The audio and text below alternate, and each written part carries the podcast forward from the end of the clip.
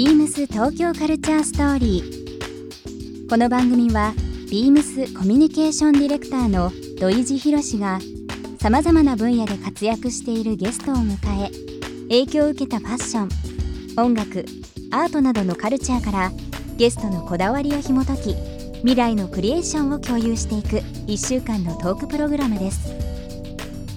3週目となる今回のゲストはモデルでタレントのラブリさんさまざまな雑誌や CM テレビ番組などで活躍する一方で自身の世界観を綴った詩や写真絵画の発表を行うなどアーティストとしても活躍の幅を広げているラブリさんに毎日違うテーマでお話を伺っていきますビームス東京カルチャーストーリー今夜もスタートです Beams. Beams. Beams Tokyo Culture Story. Beams Tokyo Culture Story. This program is brought to you by Beams. Beams ありとあらゆるものをミックスして自分たちらしく楽しむそれぞれの時代を生きる若者たちが形作る東京のカルチャーワクワクするものやこと。そのそばにはきっといつもビームスがいる。ハッピーな未来をつくりたい。東京のカルチャーは世界で一番面白い。ビームス東京カルチャースト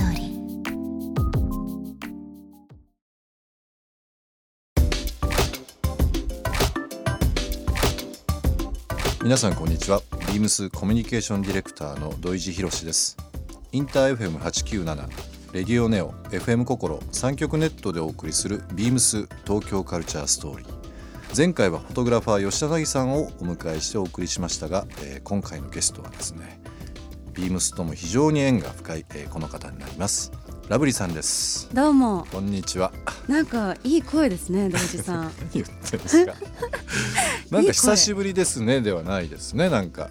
はい、いろいろ非常とに。縁があってですね。実際あのこの夏あのモナコ出身のアーティストの、うん、えーまあ、ブリジット2006年にスタートした、まあ、パリのジュエリーブランドになりますけど、はい。まあうん。ミスビビとの、えーコラボレーションラブリーさんとのコラボレーションしたジュエリーがあの発売されました。もうすごい反響良くて、そうこの前もイベントやりましたもんね、渋谷で。新渋谷でもねイベントさせてもらってね新新宿のレイビームスでもさせていただいてまた違う形であのこうやって今日ゲストに。そうですね。なんかただいて、ね、ビームスとは本当縁があるんですよね。うんあ。りがとうございます本当にあの毎回ですねゲストの方々にですけどもはい、私の方からですねうん。プレゼントをお渡しするとええ自分で選んでー、嘘。ラブリちゃんだったらこういったのが好きかな持ってるかなどうしどどうかなっていうのもちゃんと考えながら、えっと今日え、本当に選んでくれたんですか？はい選んでき。てます私こんなもので尻尾振らないタイプなんで。って言って喜ぶタイプ。え、包まれてる。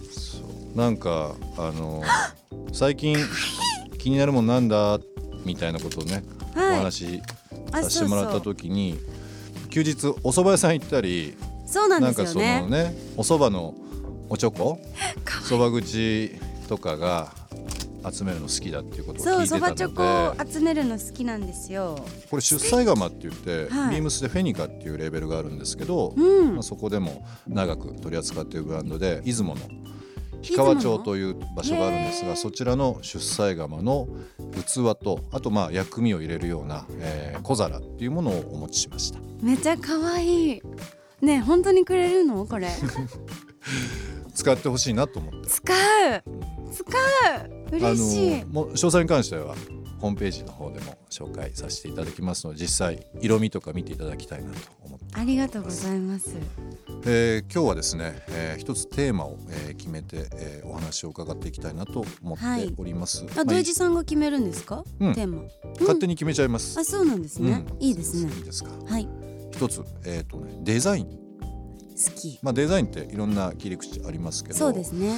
あの、僕、ラブリーちゃんのインスタももちろんいつも見てるんだけどストーリー見たりもそうなんだけど、なんかこういろんな顔を持ってるというかまあそのモデル業という仕事でありながらも、いろんななんかこう表現方法という部分そうですね。ねなんかねそれがねあのある意味まあデザインというところに無理やりつなげるわけではないんだけどいやでもデザインだと思いますね、うん空間にしてもね空間にしても言葉にしてもそれをこう一つの絵としてデザインしてるので、うん、なんか自分をデザインしてる部分はあるかもしれないですね。うんうんうん何かあのいつも一ファンとして、見させてもらうときにうん。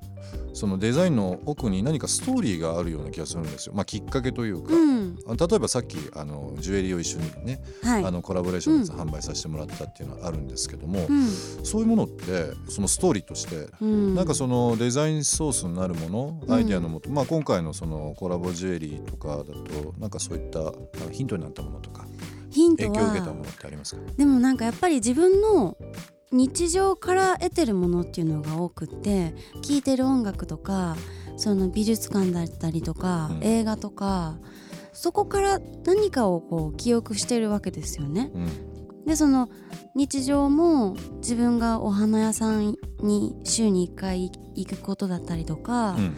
そういうこうごく日常的な当たり前の生活の中から多分自分がインスピレーションを受けてそれを形にしてるっていう、うん、でも本当に意識してるわけじゃないけど、うん多分インプットしてるんでしょうね、うん生活の中から。えーここで曲に行きたいと思います。えっ、と今日ラブリーさんに、えー選曲してきていただきました。選んだ曲は何になりますか？はい、ゆらゆら帝国の美しいです。ゆらゆら帝国の美しい。これ僕もこの曲大好きなんですよ。大好きこれ。ね、いつも聞いてる。いつも聴いてる。はい。でなんかあのー週の初め、今日月曜日のまず一曲目、いいいい。いいスタートだな。いいスタート。いい選曲したかも。いい選曲できましたね、うん。ちょっとプレッシャーなるかもねこれから。ね なんかそのラブリラブリちゃんを表現する上での、まあ、うん一つモデルという職業うん。というのを、まあ、デザインするっていうのはちょっと難しい話かもしれないですけど、まあ、仮にその自分自身の仕事うん。をデザインするって考えるとそこに対する必要な要素っていうのは何だと思いますか？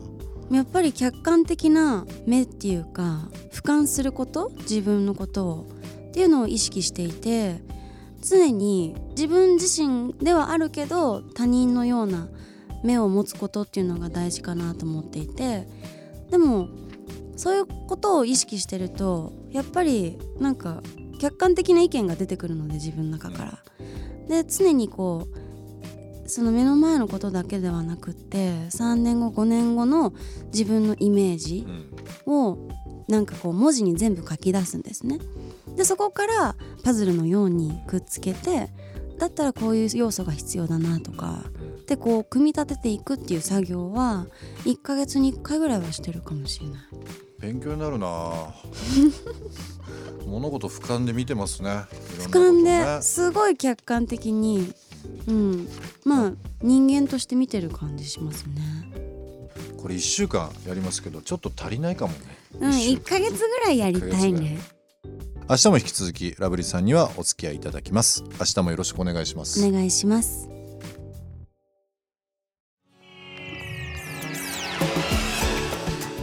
ビームス東京カルチャーストーリー。自分自身を客観的に見て3年から5年後を想像して必要なことをやっていく。今のラブリさんのさまざまな活動は過去の自分がなりたかった理想の姿なんですね。番組では皆様からのご意見ご感想もお待ちしています。メールアドレスは beams897 アットマークインター FM.jp ツイッターはハッシュタグビームス897ハッシュタグビームス東京カルチャーストーリーをつけてつぶやいてください。明日もお楽しみに。Beams B ギャラリーの福山千尋です。B ギャラリーはビームスジャパンの5階にあるアートギャラリーです。私はいらっしゃるお客様へ作家さんのご説明や作品のご案内をしています。最近のお気に入りのアーティストはソル・ルビットです。ニューヨークで知ったアーティストです。美術館やギャラリーを巡ろうと思い3ヶ月滞在しました。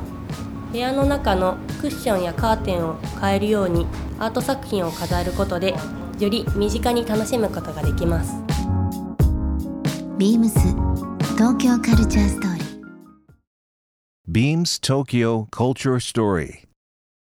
This program was brought to you by Beams